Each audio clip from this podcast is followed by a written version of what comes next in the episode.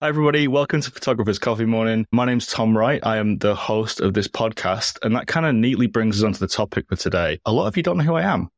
I kind of realized recently. So what we've decided to do today was talk a little bit to my business coach, Jo McCarthy, amazing, amazing business coach, somebody who's essentially helped me to organize this podcast right from the beginning, queue up guests, make sure that I'm keeping on top of things and stay to release schedule. But the main reason she's here is because basically I don't know what you might want to know. So she's going to ask me some questions and we're going to talk a little bit about me, which feels incredibly uncomfortable. With all that said, and with all the stalling out of the way, Jo, did you want to say hi and let everybody know a little bit about who you are and what you do? I am Jo McCarthy. I work with Tom as a business coach. And today we're turning the tables. We've worked together, like I said, for a couple of years. We, I think we first encountered each other during the pandemic. I think we had friends in common and we got together on Zoom for creative chats. You were enjoying the clubhouse vibe of conversation, collaboration, reaching the audiences. Is that what you remember? Is that how we met? Pretty much. I think that my wife's sister had been following you for ages. Cause like for those that don't know, like Jo, she's a business coach primarily for artists, but she started out doing stuff for shops and she had her own shop that sold a lot of the magazines that I was looking at for inspiration at the time. I'd moved into commercial photography and I was trying to get an idea of what direction I wanted to go in, what kind of work I wanted to pursue. And she was stocking a lot of these independent magazines that have got the really high quality photography in them. So I was trying to f- find these publications, couldn't find them anywhere. And then coincidentally started following Jo's shop. It was called Forain. And basically like that was a source of inspiration, met you through that. And then a little while afterwards, I think you'd move from being a store owner to coaching people that were looking to try and break in and like get into these publications and try and help artists that were good, trying to reach out to do similar creative work. Um, so for me, it was a bit of a no brainer really because there was a personal connection, but you were also already somebody that I saw as being visually educated and having taste, which is not something that's easy to come by in a business coach.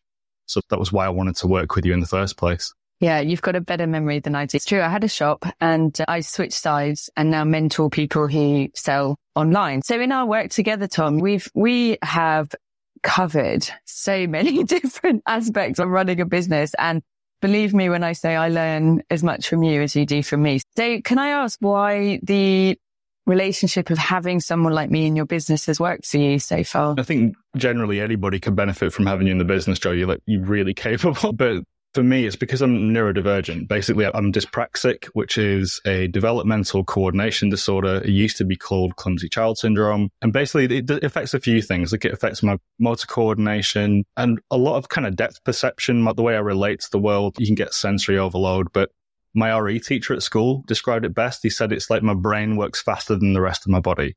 If signals are coming in, my brain doesn't always know how to sort them out. And when I'm trying to relay information, I don't always do it in a logical order. And obviously over time you get coping strategies. Like you, I don't think many of you would have noticed just listening to me that I had any kind of neurodiversity issue. But the way that it presents for me is lack of organizational skills. So when I built workflow, which is the main course that I sell and teach other people, it was because I knew that there was a very good chance if my systems didn't take care of things for me, I didn't build like a logical process, things would get lost. So now my photography workflow can be taken care of in like literally just a few clicks and then it's done. And that's enough that I can get through that process really efficiently and easily. But areas where I couldn't really do that is where you have to be creative in business and try and think about how do you manage a calendar? How do you make sure that you meet in your kind of deadlines? Like, how do you arrange the rest of life so it fits around work without it becomes stressful. The way that I was dealing with it previously was just essentially single tasking all the time. Like I was only ever really concentrating on one thing. And that meant that I'd have have blinders on and things weren't improving as quickly as they should be because I was too focused on making sure that the craft was right or making sure that my edit was perfect. And I think that working with you has taught me a lot about how I am as a person. And that's very focused, but it's also shown me the value of having somebody on the outside showing you when it's time to move on, when it's time to call something good, and when you might be following the wrong direction, or sometimes just to listen to your gut a little bit more. All those things have been huge for me. Yeah. And that exploration is where a lot of the fun happens, isn't it? What I've appreciated learning more about your neurodivergence, Tom, is the way that we are able to shape your business so that it's joyful and so that you are not burdened by some of these necessary but laborious tasks in your business. It's true that for many people, tracking a diary, meeting appointments, all of that kind of admin stuff of running a business, it's not the most fun thing. But I think where we've really enjoyed working together is looking at your strengths. And you mentioned that word craft. How does your craft influence the way that you even run your business, do you think, Tom? It's everything. For me, the reason why workflow exists is because I want other people to think carefully about the way that they enjoy working, about the way that their clients enjoy seeing things, and building something that can be efficient enough that it doesn't have to be a burden without giving away some of that kind of handmade element of their work. Photographers very often end up doing things because it's what the industry does. And that's not the same as craft. That that's like following a process, like a franchise model to photography. And I think part of what I love to see in my business and other people's is an embracing of intent. I want people to be branding their photography. I want people to be crafting a look and building a product that is unique, that it feels handmade and bespoke. It's not just one off the peg. You've not gone off and bought the camera that everyone buys, bought the presets that everyone buys and use the AI software that everyone uses to edit with it. Because if you do the same thing as other people, I would argue that isn't really craft. That's the Me Too offering. And that's not to say there's not prevailing wisdom and some of these things aren't correct, but if you're making those choices, you can tell a mile off when somebody's thought about it carefully and when somebody has done it by mistake, by happenstance. And I think that understanding those things and taking like a designful approach to the way that you do things is ultimately why I wanted to offer education in the first place. Like I'm a huge proponent for people spending creative energy to build a system and then working within that system but if you don't spend that creative energy, if you don't craft your kind of process, your workflow, your approach, your style, the product that you make suffers. And some customers don't have the education to understand what's wrong. But I think especially now, a lot of people just intuitively understand when something isn't quite right. Like we've all picked up a pot you've bought from like some homeware store that looks like it's handmade but isn't and then held up a pot that somebody's actually thrown by hand and you can feel the difference. Like one of those two objects feels like it's been made by a robot and it's perfect. The other one, you can feel the shape of the person's hand that made it. Now, that can make you like that product more or less. Like maybe that person's hands were too small and it doesn't feel comfortable. But when you keep looking, if you do put the extra effort in, you can find something that isn't only unique, but it feels unique and uniquely suited to your needs. And I think that as photographers, when we make choices to be a craftsman and not just kind of like somebody that takes pictures, we're giving ourselves opportunity to be that for our clients. Yeah, I love that it, it's a kind of elevation of the work, isn't it? But actually by going inwards, by going down. I heard recently somebody say, if you're looking in the same places as everyone else, you'll produce the same work as everyone else. And it's such a cliche in this culture of particularly absorbing so much online that we know that happens. There's a dilution of that craft, isn't there? Where do you go for inspiration, Tom, to try and avoid that kind of homogeny? Lately, it's been doing this. Like the podcast has been it's been a way of me having a deeper conversation with the artists that I respect. So over over time, I've met people um, in this industry and otherwise, like, largely through Clubhouse as well. Like, when that was a thing, like for anybody that doesn't really know what it is, it was basically live podcasting, and every photographer in the world was suddenly locked in the house, and nobody had anything to do. So at that point, I think I was spending between one and four hours a day hosting conversations with other photographers and it's amazing how quickly you realize the artists that that really care about the craft, not always the ones that know how to speak, in fairness, because it's a different skill set. But there's something about the way that people like that think. The podcast a couple of weeks ago, we had Ben Story on, and he's at the time he was 20, and you could tell from the way that he was talking that he had something. And I think if anybody hasn't listened to that podcast episode, you should go back and listen again because he's not a practice speaker. He is a tasteful and dedicated photographer. And I think that conversation for me was one of my favorites because it meant that I got to understand a little bit about what this person that isn't in the practice of speaking, isn't an educator, but just is visually educated. Another element is being intentional about when you find something, keeping hold of it. Like Instagram is no longer in the habit of showing you the stuff that you like twice. It will show you the lowest common denominator every single time. It'll try and shock you. It'll try and keep your eyes on something just because it thinks you're going to watch it. It'll be like gimmicky videos. If you eventually do get served something that you think is good, treat it like panning for gold. You've got a responsibility to keep hold of that and try and go back to it and try and encourage those artists that have inspired you. For me, like I, I keep things saved on Instagram. I go to people's websites. I try and find a way of getting in contact with them directly and telling them that I've enjoyed their work because I tend to find that understanding the relationship between people helps me to appreciate it more. But largely it's publications as well. So if you come offline, I still buy a ridiculous amount of books and magazines. And I think that it's interesting the way that a lot of modern publications seem to be a way of presenting commercial products in an artful way so if you are reaching out to a magazine to submit your work, very often the editor there is trying to make a taste based decision as to whether or not your product aligns with their vision for what their audience want to see. So there's an element of curation going on there as well. I wish there was more intentionally curated space online that was easily accessible and repeatable, but right now there isn't. So in the absence of that, magazines, and then trying to build relationships on the occasions where I do find somebody that I think is inspiring. I think that's for me something that's distinctive about you actually telling the way that you quite quickly talk to people in the online space. It's tempting to be that wallflower to some extent. I'm all different. I'm quite introverted. I don't necessarily want to be chatting to everybody all the time. In the past, I had my Instagram bio where it was conversations over content.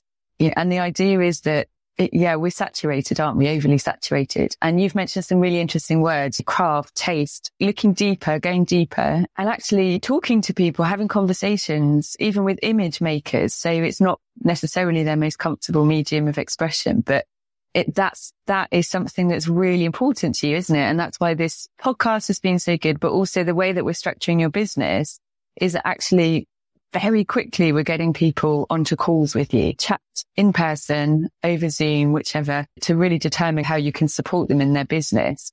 Do you find, Tom, that what's happening is you're curating? You mentioned that word. Do you feel like you're, you're curating the, the sort of people around you? Is that like a conscious choice? Not really, if I'm being honest. I like the fact that I'm open. And if somebody wants access to me, I'm literally just a message away. But the thing you mentioned about being accessible and wanting to talk to people quickly, I think largely that becomes from a place of not wanting to waste somebody's time. If I can genuinely help somebody, then we can move forward. But it means that before you make any kind of investment, before anything, we find out whether we're a good fit and you actually want to hear from me and hear what I've got to say. But it also means that if we examine the way you are working and it's already as good as it can get, then we don't have to work together. And I can tell you directly why I love your work and we can move on. And I honestly have done that in the past. There have been times when people have come to me and asked me for help with workflow or with color correction. And I've told them directly, like, your color is already an accurate reflection of you. It's already differentiated from the market. It's already, it's doing what it needs to do because you've been intentional about the way that you've built this and it's working. And nine times out of 10, that isn't the case because if somebody's contacting me, it's because they feel that something's missing or there's some structural changes to make. But those conversations do happen and should happen because I don't believe that education should be something that is sold to you in a one size fits all kind of approach. Because frankly, like, I don't think we all come from the same starting point. I don't think we've got the same inspiration or the same struggles. And if you approach education the way that like school did, I think that leaves an awful lot of creatives behind.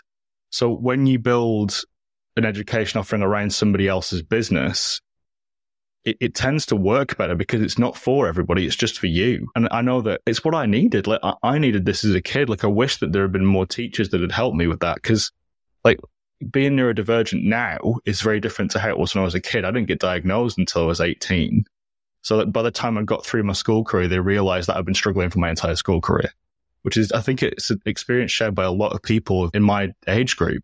And honestly, I've mentioned this before on Instagram, but Snap Photo Festival did a poll to work out roughly how much of their audience was neurodivergent. And I think something crazy, like 60 odd percent of the kind of polled people had said they were neurodivergent by some way, shape, or form, which means that over half of the people in that audience had the same kind of issues that I do, which means that they can't be treated in the same way. They need equity and not equality. They need to be treated to bring everybody to the same level and to make sure that they get the learning the way that's appropriate for them. So the reason why I speak to people first is because I want to have those like conversations and get a feel for how somebody understands something. And then we build the educational offering around you. And we've struggled a little bit making a website for it, not because like I, I don't think it's great, but it's hard to standardize what you're going to get because in the end, the only real constant is you're getting me for eight, eight hours over two sessions. And everything else inside of it is going to be down to your business. If you need me to go through the structure of Lightroom, we'll do that. If you need me to work on inspiration and we need to look at like how to develop your gut reaction to photography, we can work on that. If you need help understanding how to get a certain color in your shadows, we can work on that. But the fact is that for a lot of people, we assume that everyone has the same level of knowledge, and that just has not been the case. Some of the most accomplished photographers I've ever met have the best trained gut, but didn't necessarily know how to do the technical side of it intuitively, and that had to be learned. And equally, there are photographers that are technically incredible that need help to discover their voice and to clarify things a little bit more. And over time, that's the only way to accurately convey that information is to speak to people. And it's a messy process, but it's a, an enjoyable one. And there's lots of structure there. We're going to get you to a place where everything feels like it fits perfectly. But prescribing that process hasn't been possible. And as a result, the sooner we speak to people, the sooner we can kind of get that across. Like your messy process is valid. We can clean it up a little bit to make it more efficient, but we still want it to feel like you. My, my aim isn't to make a million people that all have the Tom W look. Like that's not the point. And actually, part of the reason why I don't spotlight the work of the people that I work with is because it isn't me, it's them. That their achievements are their own. I shouldn't be taking credit for that. And any work that we do together is for the benefit of them and them alone. It's not for me. If you're looking for me to do like case studies, I'm not sure that I'm there yet. And as a result, like I said, the only way that I know how to explain to somebody the value in this is by having a conversation with them and talking specifically to them about how we can help and how I can help them to refine their voice, refine the process, or even just feel more confident that they're going in the correct direction and to double down and keep following that direction. And this focus on dignifying the other person is refreshing, isn't it? Me meeting somebody where they're at. Again, it's another cliche, but my goodness, is that a skill? And it's something that takes time to learn how to do. I think you're instinctively pretty good at it. And then to shape a business around that and to push away certain conventions, sales funnels, email sequences, which in themselves aren't wrong, but are they right for your business, Tom? And it's this editing, this curating, this sorting out, really and picking and choosing. It takes confidence to do that, doesn't it? How have you grown in confidence, Tom, over the years of running your business? I'm not sure I am confident, if I'm being completely honest. This conversation is a prime example of that. Like, it feels weird, kind of t- talking about me. But if you're talking about confidence in my ability, I think that's just come from constant exposure to other people. And the best advice I ever got was essentially, you don't know what somebody else is thinking. You told me this, Jo, so that you can take full responsibility. You did said, don't do other people's thinking for them because, and that's true. I don't know what other people think of me. And to be frank, I can't know. So the only responsibility I've got is to be helpful. And if I am helpful, in general. If I'm trying, if I go out with the intention to help somebody, somebody else can decide whether it's relevant or not. And if it's not, then great. I'll just keep being helpful and maybe something in the future will be. But a big part of gaining confidence is learning to think less of yourself because it doesn't matter about me. Like I'm not the important bit. Everybody sees themselves as the hero in their own story. And if you treat other people like they are the hero, then people tend to like that. And that doesn't require anything from me nothing at all. All I've got to do is look at them try and understand where they've come from, where they're going, and what dragon they've got to slay, and then walk through the process with them and try and be helpful. So I don't think I'm confident. I just think I'm getting better at being helpful without getting in the way. And confidence comes from being rooted often, doesn't it? Rooted and anchored to mix my metaphors, you know, to something. And I think that's what you've worked really hard on over the years is understanding the values that are really important to you. And that sort of permeates everything you do from what I see. Where perhaps there are wobbles, where it, maybe on occasion there are other voices that are quite loud in the industry and of course, in every industry, we have this where they resonate in our ears and we just think, oh, am I, shall I stick to my gun? Shall I bed down ever more? Or do I need to change and pivot and all of that kind of stuff? And it really depends on how we want to view that. You know, we can have fun actually in that, like we mentioned earlier, that kind of exploration stage. Picking and choosing and playing with ideas can actually be so creative. But if you're constantly in a state like that, it might affect the output of your business. At some point, some structure usually is needed where you're saying, okay, this is what I do. This is who it's for. This is how you can get it. And this idea of being helpful again is it really shows in everything you do. I know that, for example, you have a lot of conversations in your DMs on Instagram. We used to call you the helpful nerd, that kind of thing. And it's, for example, you do your YouTube channel, Tom, right? So on that channel sharing much more techie stuff. Is that right? Some of it goes over my head, if I'm honest, but what's the, where do you find joy in doing that kind of? Started DMing somebody because they'd asked me a question about a camera I just bought. So I recorded like a little clip that I'd recorded for myself to test it out. And he said, right, you need to share this now because this guy is on YouTube. Like if, you want to, if you want to check him out, it's Harris Ahmed, H-V-R-I-S, I think is the way, best way to find him on YouTube. I'll, like, I'll put a link in the show notes. It's probably easier that way. He basically said, I need to share this. So I did. And I put it on YouTube. It got 15,000 views. I, I don't know but it wasn't because I was trying to get 15,000 views. It's because uh, somebody was asking me for information that I'd got for myself and I, I shared it with them and they were kind enough to push me in the direction of sharing it more because this has been a constant issue for me. I'm not very good at self promotion. Part of the reason why I love doing the podcast is because I get to speak to the people and can I try and elevate somebody else instead because I find that a lot easier. Like it's a, a lot easier to find the benefit in them. But the reason I've kept it up is because I hadn't realized how many people found it useful. And there were some like odd comments on there. I literally had somebody tell me that if I had a better face, the camera's autofocus would have been better which I can't really argue with. The worst thing was that the guy's username was Chuck Norris. I can't argue with him. I'd get my ass kicked. But by and large, the comments were overwhelmingly positive and they were asking me for information on how this camera worked for stills. So I went through, made that video and uploaded that too. And that's done even better. I don't know. Like, I don't know if I've got like a YouTube channel. One actually did share more helpful information weirdly. Like I literally showed somebody how to color grade footage exactly like I do for commercial projects and barely anybody's seen that video. And I feel like half the time the problem is context. So I enjoy doing the YouTube thing, but I really don't like the fact that when you actually do provide high quality information, it's like pearls before swine. Not to say that people on YouTube are swine because I'm, I spend my entire life on YouTube. I love it as a consumption platform, but the context is wrong. So you give somebody gold and they don't understand its value because it was free and it was not hard earned. But really the only reason you can give it away is because it's a mass publication tool, you can help a lot of people at once.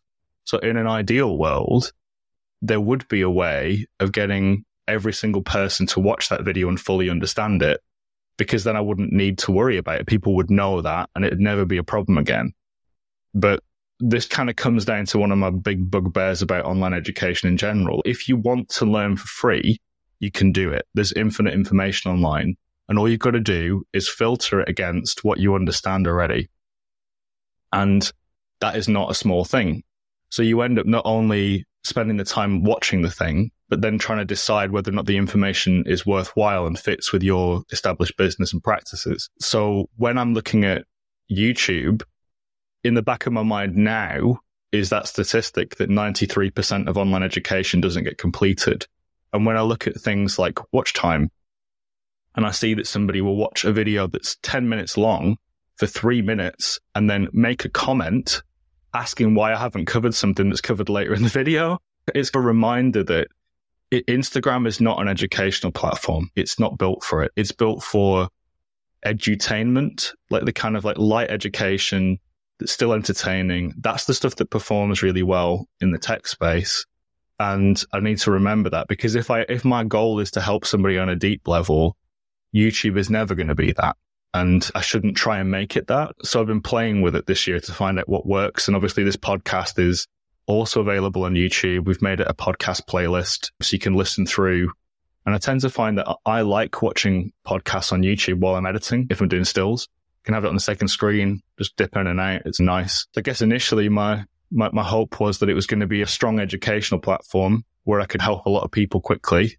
But it's turned out that's not been the case because people don't watch it for that reason. And as a result, I'm kind of putting things there as well, trying to take a broader approach to how I share the free education that we put out.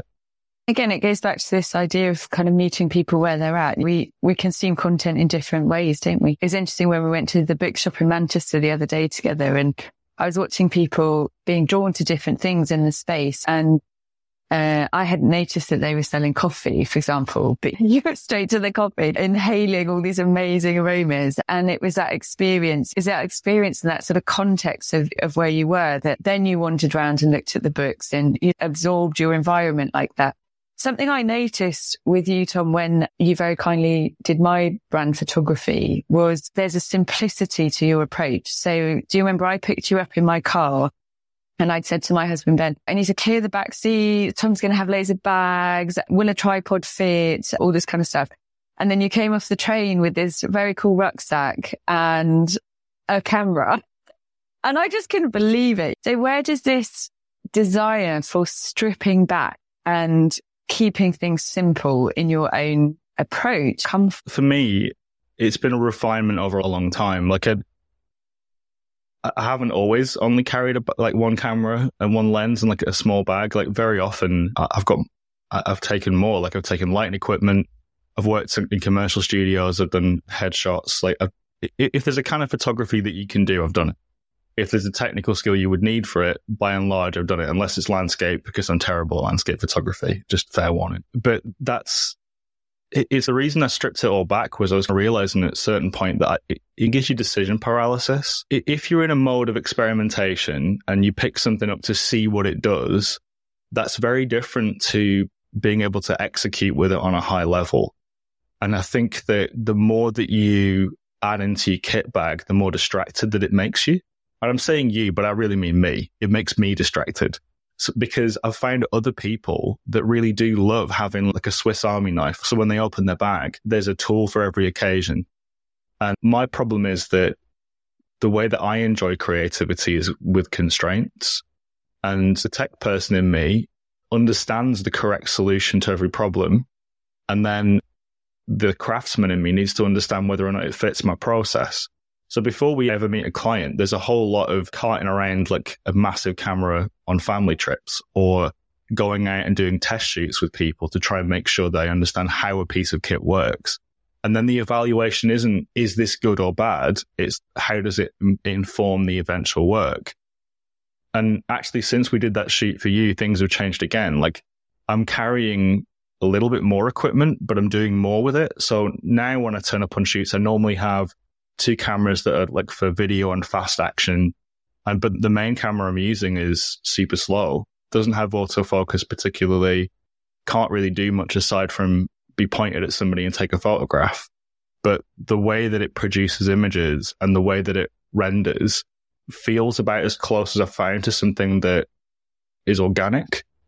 And as a result, I don't mind carrying just that but there's also a downside in that I know that isn't appropriate for every job, which is why I have the other two cameras with me. So at the moment, I'm in a phase of bringing a little bit more kit. Like I've got, like I said, three cameras because there's two, two of the fast cameras and the one that I'm using primarily. But the reason for that is so that I know that I'm not letting a client down, but I'm also trying to elevate the product as well. So it's it's not just what I've been offering previously. It's also something that can stretch me creatively and can be a better representation of what I think a moment should be, which is something that I don't think a lot of people a lot of people talk about, especially in like mid-range commercial and corporate photography. It's not really something that gets discussed. People turn up with a standardized kit very often. Clients have expectations about what you'll arrive with and all this kind of stuff. So it is a bit of a luxury to be able to turn up with kit that isn't normal and use that. What I loved about it was it just felt, for me, it was my first experience of having photographs taken like that and like a more sort of professional shoot, although we ended up having beach barbecues and going to my allotments. but it was very, that's how it should be. And it, and that was something I learned from you really. In my mind, so I was thinking, all right, yeah, there's going to be, it's going to be stressful actually for me being quite self conscious, but actually we were walking along together and my job was to chat and to do, to be me and your job was to capture it. And, and I, yeah, I really was grateful for that experience with you because it just not only educated me about the sort of personal branding process, but really showed me actually that this, this honesty is possible in, in photography. It doesn't have to be this kind of, yeah, very complicated process. If you know your craft, if you know what you're aiming for, if you understand your equipment, if you really know how to use the tools in your toolbox. True. That's, that is true. But actually, I think it's a brand thing too, because you've got to think about the person you're working for. If I took the approach I took for your shoot with an aerospace company, which I worked for in the past, it doesn't work because their brand isn't about carefree, easy, and like real. Their brand is like, this paint will never change color in a million years. It has these thermal properties. And those two brand stories are different. I think it's important to remember that because when you're a photographer, a lot of people view it through the lens of, oh, this is how I do things, which is fine and actually laudable because you need to have a stamp on things. But the broader your scope of work, as in the broader the range of clients that you work with, the more flexible you need to be. And that's where the skill comes in. Because I'd worked with you at this point. You'd coached me. Like we, we had worked together for a period of time. I understood what your business was about. And genuinely, it's about being a real person, living a normal life, but also having a ton of information and being somebody that's visually educated, which I think is fair. So when we took the photographs, the aesthetic of the photographs was important because people would understand that your audience was visually educated, if not a visual professional. And they were consumers of something that was very high quality. And you can sense like a real moment a mile off. And I think that if it had been more formal, it would have been less effective. So there are lots of situations where somebody needs formality to provide structure if you're an estate agent, sometimes you need that to build trust and respect. But it depends on your brand. And I think that as a photographer, it's our job to understand that. And if you don't, to have a conversation with your client to get a feel for the direction that things should take. And again, this is something that normally on higher end shoots that a company will come to you and say that this is what we want. And very often they've selected you having already gone through that process.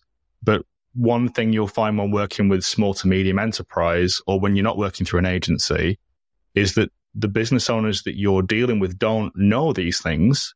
So as a photographer, it's your job to bring that experience in to help them to understand that we can tell their brand story in a way that feels correct for their brand.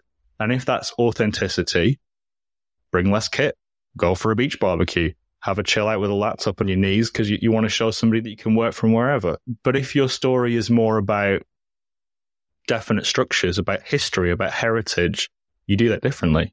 Maybe it does then look like a formal shoot. I used to be an estate agent, Tom. I wonder what the Jo McCarthy estate agency shoot would have been like.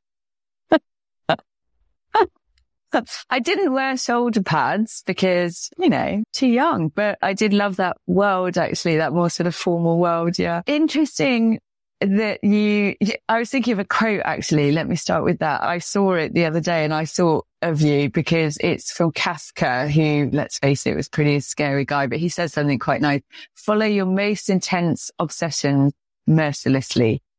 And I can't help thinking of photographers when we think of that quote because it's got to be an obsession, right? Without being too basic about it. You're using your eyes all day long and then you're using a piece of equipment to somewhat translate what your eyes and your brain are seeing and understanding. So there's this obsessive nature to your work. Would you agree with that? I think so, but I think there's an obsessive nature to basically everything about me. Like I'm very good at getting obsessed over stuff. I think the thing about the way the, the camera modifies your vision as well is an important one too. Like part of the reason why I, tend to choose cameras with a shallow depth of field is because of the dyspraxia we mentioned earlier. I can't cope with too much input. So looking through a viewfinder and only seeing a small amount in focus means that I'm able to more easily relate to what's in front of me. I don't have to see everything. I can just see one thing and that helps a lot. Yeah. And interestingly, with that approach, we were looking at one of your sheets yesterday, right? And with that constrained view, that literally almost like a cropped kind of view, there's nowhere to hide. There's nowhere to hide in that imagery. You've got to have a clear vision for what you're trying to convey when you're producing work like that. Is that true? Yeah, I think also the light that we get in the UK is, in a way, it's helpful because there's not a lot of it. Basically, it's, it's pretty dark most of the time, and there's this the whole I think is it three minute three minutes thirty three of silence by Glass that composed a piece of music that had no had nothing but rest in it. Essentially, it was a piece of sheet music, and the musician sat down and played nothing. That makes um, me nervous. Even hearing about that makes me kind of wince. I feel nervous with the silence. People get mad at it because they think, oh, how ridiculous. They're playing nothing and getting all this applause. But actually, the, the point was to make the audience feel uneasy. It was to listen to the way the musicians shifted in their chairs and like interacted and just to show that music didn't have to be, music performance didn't have to be what it had always been. And it's quite a simplistic thing. But the reason I brought it up here in a photography conversation is because I feel like photography is as much about what you obscure as it is what you show. So, for example, the sheet you were talking about was one we I've been doing this week for a potter, and basically, I recorded stills and video. So there's this really rich audio of him talking, but all the focus is on what he's doing because that's his focus.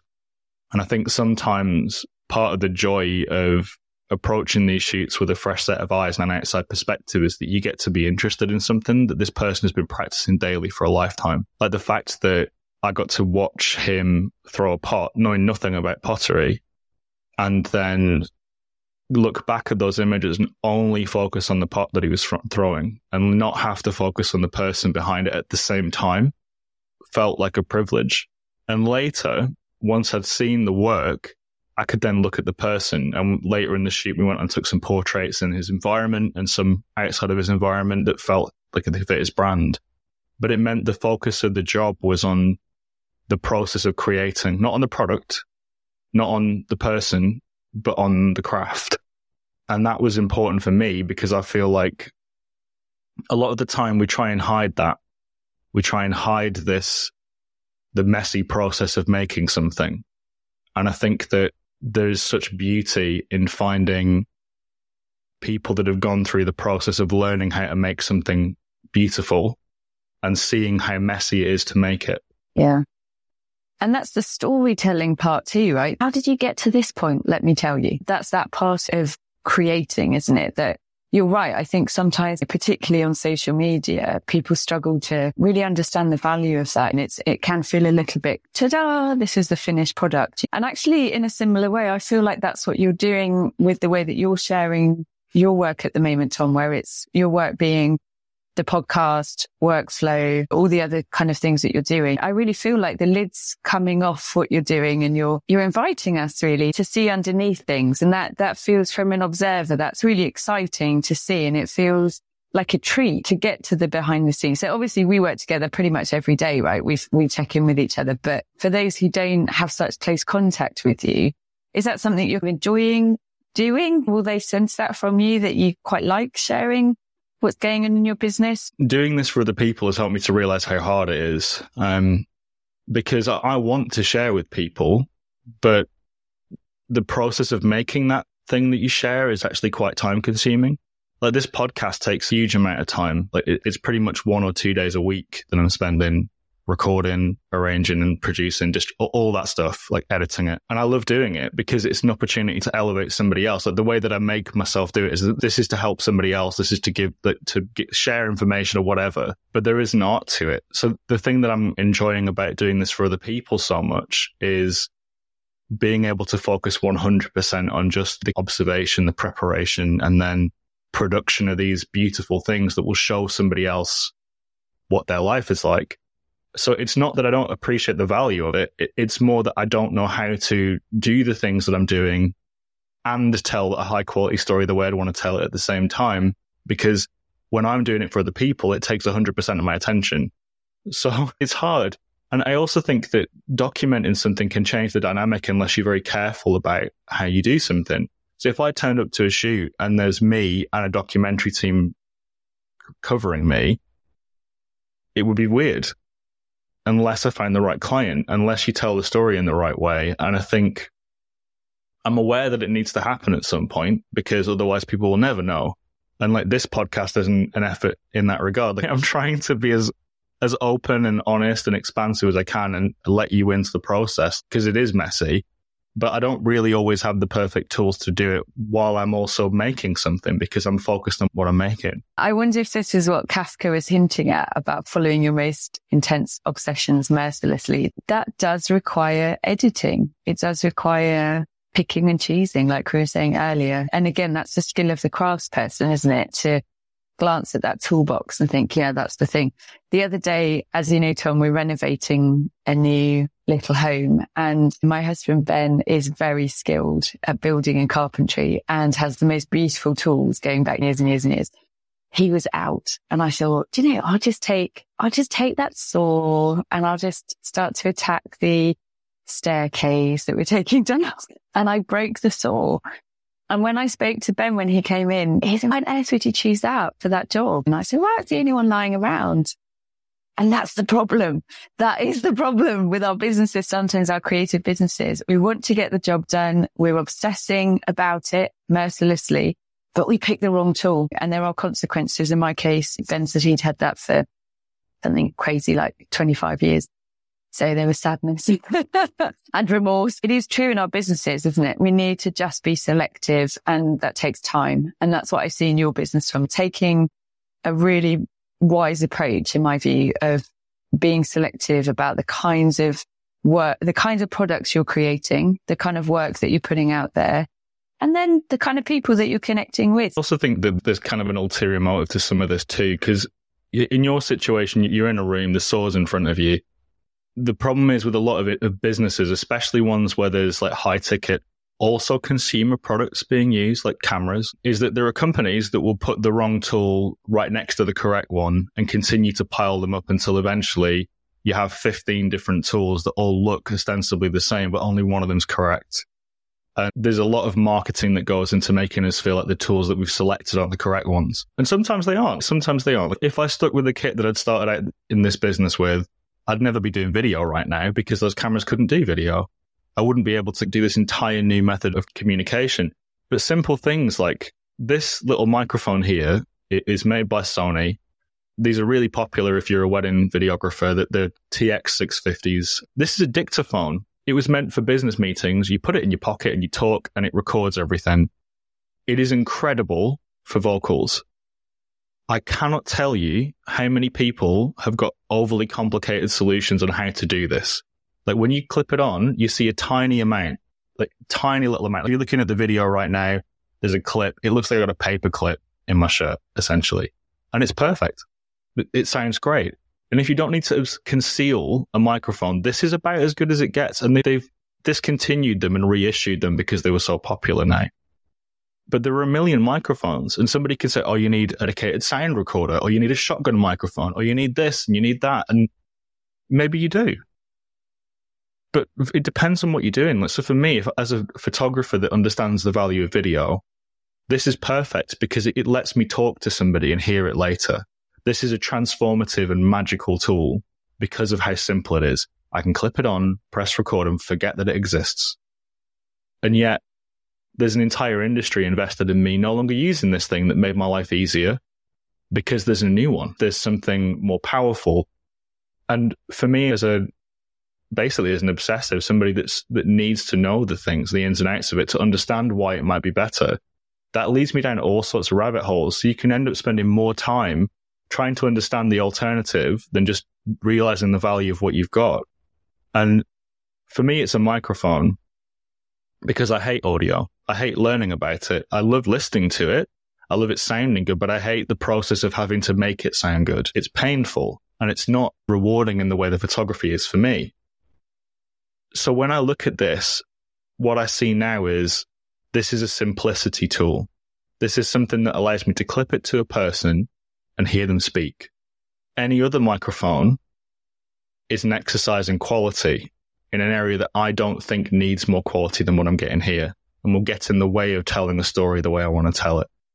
So when you're looking at anything, equipment, editing, workflow, business, marketing, any of these things, the correct way to weigh those decisions isn't just, is it better? It's, is it going to get me closer to my goal? And usually the prevailing wisdom in the industry will be geared up to a very specific idea of what success should be. And you mentioned before about email marketing. So let's broaden it back out again. I spent the first three months of this year having an argument with myself as to whether or not I should have a mailing list that I should be sending out emails to every week. And then I realized that I hate reading emails. And oh, we laughed, didn't we? Oh, we laughed because there were some very well written emails. But yeah, is that how you want to communicate with people?